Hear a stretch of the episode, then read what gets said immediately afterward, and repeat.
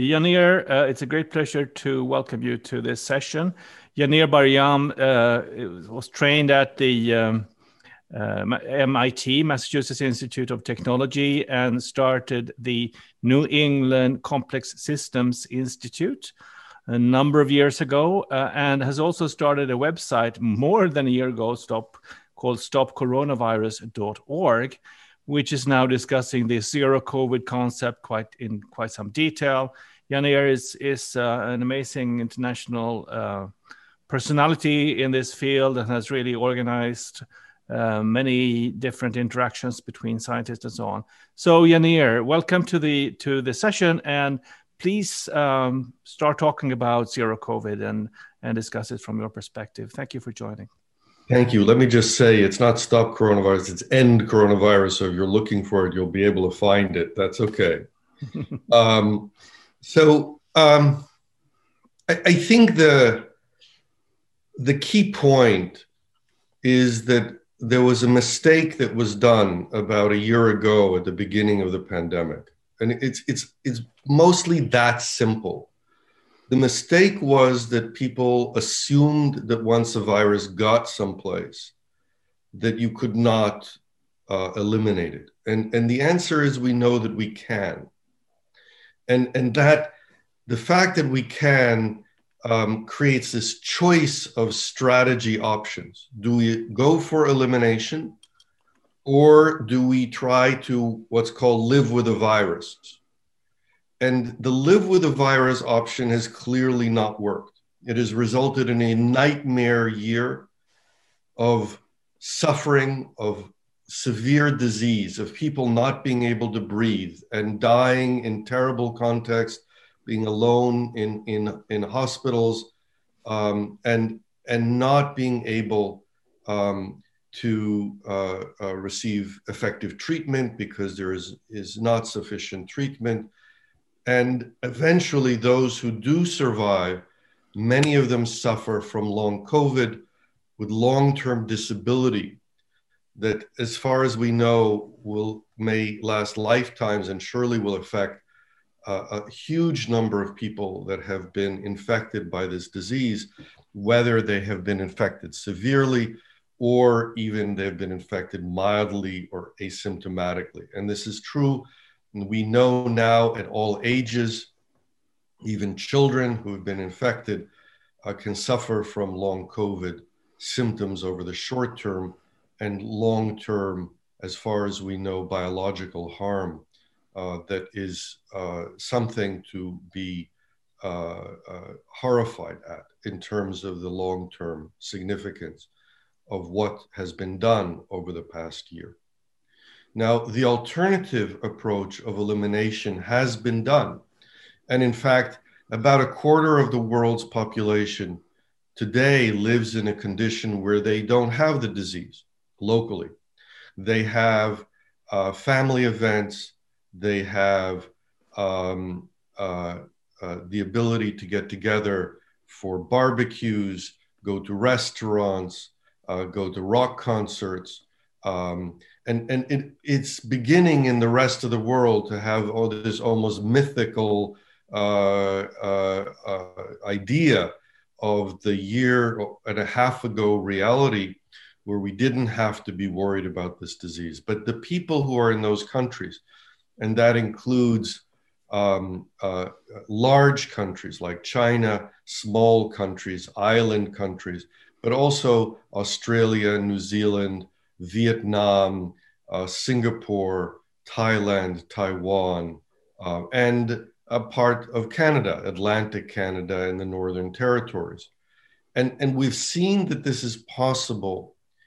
And the question is how and why has this been this choice? And, and again, part of it is just a mistake, this mental model, the idea in the mind that once the horse has left the barn, we cannot stop it. And it's not true. We should think about the coronavirus infection like a fire. It's it's something that we can put out, but we cannot put it out part way. If we put it out part way, it just rebounds. So we have to do it with intention. And so what we find is that when we don't intend to eliminate it, we surely will not be successful in eliminating. But if we intend to eliminate it, we can identify the steps that are necessary and be successful. And we can talk about what the steps are. And one of them, which is super important, is to protect areas that have achieved elimination. And this is a standard idea. We need to protect an area that's achieved elimination. Now, one of the problems in people's thinking about it is that they think that this has to be forever. And no, the answer is we're opening up travel between countries that have achieved elimination. And progressively, one can open up larger and larger areas that have achieved elimination. The second misconception is that the travel restrictions have to be absolute, hermetically sealed areas. And this is clearly not true. We know that by using um, import travel restrictions, 14 day organized institutional quarantines, we can prevent uh, outbreaks in the country. And the purpose of that is to enable the normal life, right? Because if we prevent importing of cases, even one, then if one comes in, then we can stop it. But if we allow cases to come in, then they will restart sparks starting a fire. And in order to allow people to have all of the things that they want to do, like going to bars and restaurants and so on, um, that's a condition that's like a, um, a ready for a new fire. We have to make sure that we don't have sparks coming in. So the travel restrictions is something that we have to compromise on. But again, we do not have the choice right now to go back to a pre pandemic reality. So we have to choose which compromises we want. And for, for people, the opportunity to do daily life in a normal way is a huge, huge advantage for individual well being and safety and the ability to engage in family and friends and in economic activity. And indeed, the economic activity has been incredibly hard. And this was a second major misconception the conception that we somehow had to trade off the health harm, the disease harm, against the economic harm, and to balance that trade off by choosing how much to shut down, how much to open up. And what we've seen by analyses of what the consequences are is that it's very clear what should be obvious, which is that if we achieve elimination and can open up back to normal, the economic activity recovers and rebounds and is uh, uh and countries that have done this have experienced the least harm from economic um, uh, from eco- the economy uh, in the world because of the fact that they are living normal social and economic lives. So the fear, and this is a fear that is unjustified, the fear that the economy will be harmed is the wrong concept. Instead, by using a short time, strong action to achieve elimination, one not only prevents much of the death and disease and disability, but one also has the best benefit in terms of economic activity. And this is something that uh, businesses, economists, uh, and uh, over time, governments are beginning to realize was a fundamental mistake at the beginning of the outbreak, creating this misconception of a trade off. There is no such trade off. Health and economy go hand in hand. The harm that we experience is because we have the disease in the community. What happens is that if we invest, we have to invest in elimination. The return from the ongoing strong economic activity more than makes up for the economic cost of the elimination process itself. Now, having said that, we, we have to understand that there are people and companies in a strong action that should be supported because over a few weeks, over the usual four to six weeks of achieving elimination, some people need to be supported, and there are even a couple of extra weeks of opening up in a slow way uh, in order to assure that the elimination has been successful. But it's it's still tremendously less costly, both in terms of economics and, of course, in terms of health, than the long term yo yo lockdowns that we're experiencing. Finally, there's been this model of vaccines that will stop the pandemic. And vaccines are an incredibly powerful tool. They're powerful like mass testing, like other strategies for achieving a strong reduction in cases. They're tremendously useful.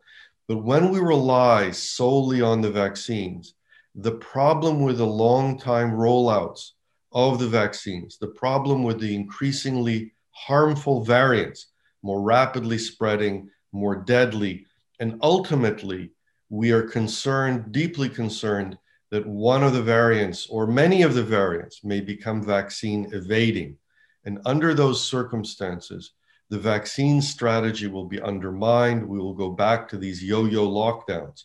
And so we have a choice. This was the choice at the beginning of the pandemic the choice of closing out the pandemic. So at the beginning, when the virus had not arrived, we could have protected borders for a few weeks, and then the disease would not have arrived. And this is what Taiwan did, and they were able to protect themselves. And then, if the disease arrives, then we can do a strong lockdown, a strong action that includes multiple facets. It should include um, limitation on people meeting each other, because as people breathe out, other people breathe in the virus and become infected. And we surely don't want that.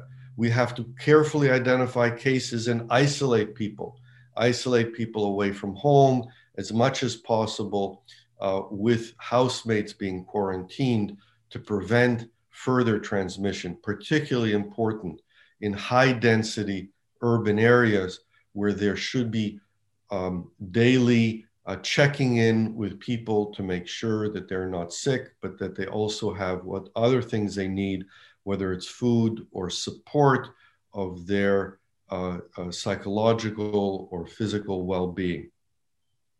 And then um, once that is being done, and also very careful protection of essential services that we know have to be done by proper ventilation and, if possible, outdoor, uh, uh, short time, and surely no gatherings um, so that we can prevent transmission that will go from family to family, infecting many people.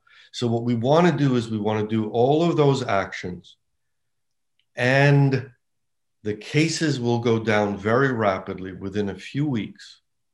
Uh, one can achieve the state that we're all seeking, which is the uh, zero COVID state, the state where we indeed can go to family occasions, restaurants, have open economies, and relax from the stresses of having to protect ourselves and our loved ones from this terrible disease. Now, if we if we think about all of that, what we realize is most of the action is in the community. It's not a medical action, it's not a government action. What we can do, and this is something that we need to do um, publicly and clearly, is to communicate with our friends, with our families, uh, with our local communities, that this is something that we can take ownership of and we can do together. And if there is a village that decides to do it, they can achieve elimination by themselves. If there is a, a, a larger settlement, a town, um, a, a city, small city, they can do it by themselves by making the decision to do it and we can grow green zone by green zone across the country. It can also be done in neighborhoods of a city. It can be done in a local county or in a small state, or it can be done in major states or across continents. we can collaborate with each other to achieve elimination in as large an area as we can work together to accomplish that goal. So, our objective today is to dedicate ourselves to this process of achieving elimination. And that the crazy thing is that as soon as we start to actually do this, it will only take four to six weeks. The effort that we're facing for the last year is to gain the trust and the respect and the appreciation of our communities and to galvanize their efforts to re- recognize that we, the people, have the power to do this. The government can play a surely essential or important role in communicating what can be done and what needs to be done in order to achieve this, and to follow the progress of accomplishing the things so that people can see that it's happening, can recognize that it's on the way, that the goal can be accomplished, and that it's not too late for us to save lives. It's not too late for us to accomplish this goal. The alternative has always been much worse. And we see that without achieving elimination, we are perpetually suffering our, as individuals, as families, as communities, trying to find ways to protect ourselves as individuals, seeking safety, seeking to reopen the economy, seeking to reopen our society, but not being able to do so because of this terrible disease that is taking such a toll on us and the people around us. And every place that has said, hey, we can ignore this disease. We don't have to, we don't have to do anything. We'll just keep going in our normal lives has discovered that this is simply not the case, that the disease is way too harmful, way too um, deadly uh, for people to accept it. And indeed, as people accept it, they discover that the disease becomes worse, the harm becomes greater, uh, and uh, that we should not tolerate it. In fact, the, the tendency to normalize the harm is only perpetuating the harm and causing tremendous damage to our societies and to our economies. So, um, uh, this is uh, the crux of the zero COVID story. The other part of the story that's incredibly important is the global community that we have created uh, to carry this message. We have teams in uh, Scandinavian countries. We have teams across Europe, uh, in Germany and France and Italy, and in uh, the UK, but also in many countries, small countries and large countries across uh, Europe, um, and uh, in countries including India, including uh, Far Eastern countries, and with the help of the experience of New Zealand and Australia, where we have key participants in the effort there. Michael Baker in New Zealand, Stephen Duckett in Australia, um, and, and now also across uh, South America, Latin America in general, and in the US and in Canada. Uh, there are very strong groups that are uh, advocating and bringing the idea of the zero COVID goal um, uh, and there are scientific groups that have now declared clearly that the goal can be achieved, that the way to get there is by the green zone strategy of localized restrictions of communities that achieve elimination, uh, and that we can uh, uh get there. Is there anything else that Yeah, so I, I think uh, I'm going to let Björn in very soon, but uh, I, I, think the audience would love to hear a very brief uh, story about your in, engagement in the Zika virus, in, not in the Zika, in the Ebola virus oh, epidemic in Africa, where you actually participated, even though the communities were active already, right? Uh, when you arrived. So, so the story is that I started warning about pandemics 15 years ago based upon mathematical understanding of the incredible change in risk that we were facing from global outbreaks. But when Ebola happened in West Africa, I was involved in policy advice at the highest levels. But like the circumstance that we see today, the government and the UN and, and WHO did not engage in the prevention of the disease in a way that was would be successful. They were using one tool and not a set of tools. And in particular, we realized that it was the community that needed to be the center of the action. And I was put in touch by friends with the people who were on the ground doing the outbreak response effort in the community. And when I asked them about what they were, what was going on, and I told them about this idea of the community, they said, Oh, yeah, we just started doing that three weeks ago, they told me.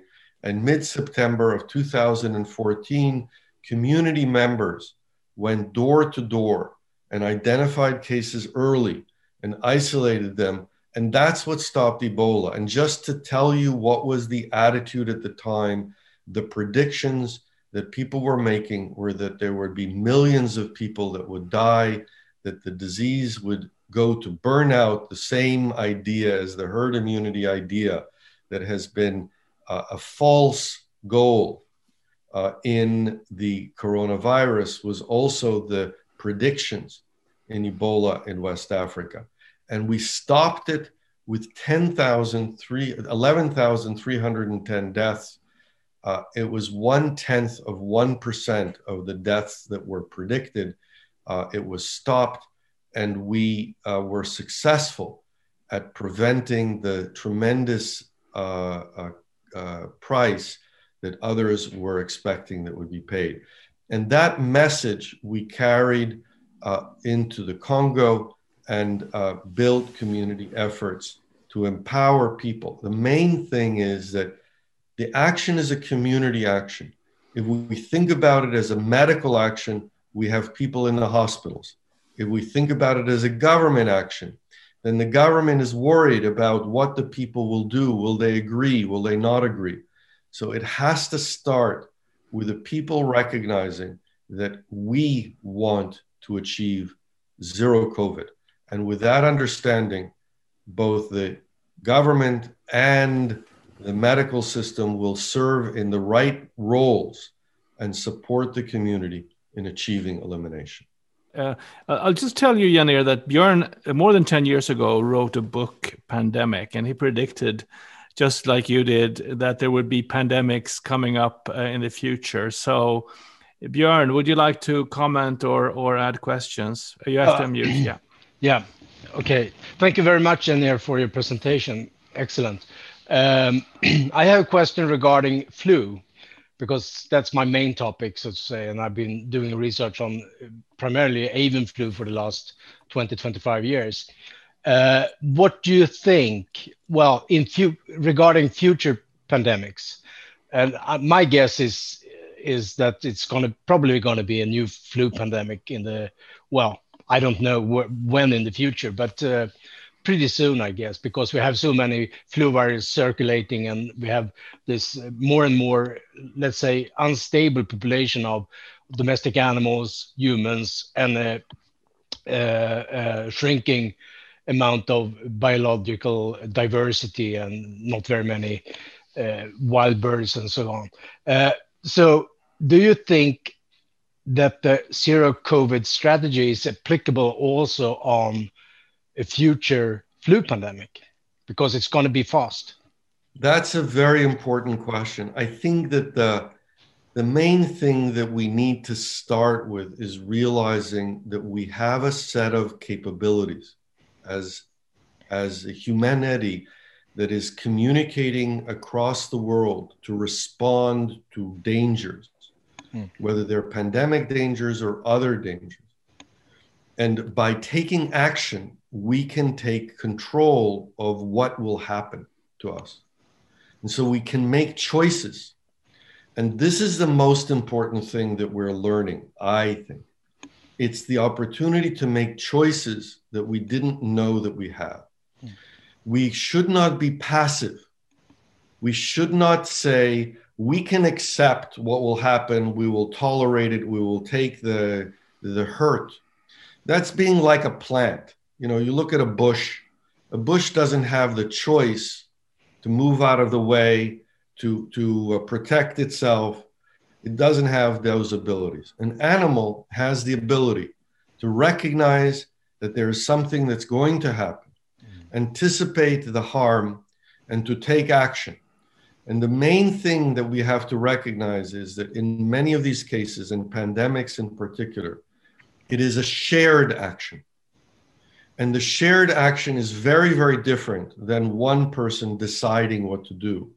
But in the process of making a shared decision, which we have to learn how to do, we can all take responsibility together for achieving the best outcome. And whether it's a flu pandemic that at one point we would allow to propagate, and we now say, no, we don't want it, or whether it's a, a, a, a SARS like disease like the coronavirus, which has 10 times the harm and terrible long term consequences, where we know we cannot tolerate uh, it from taking its toll.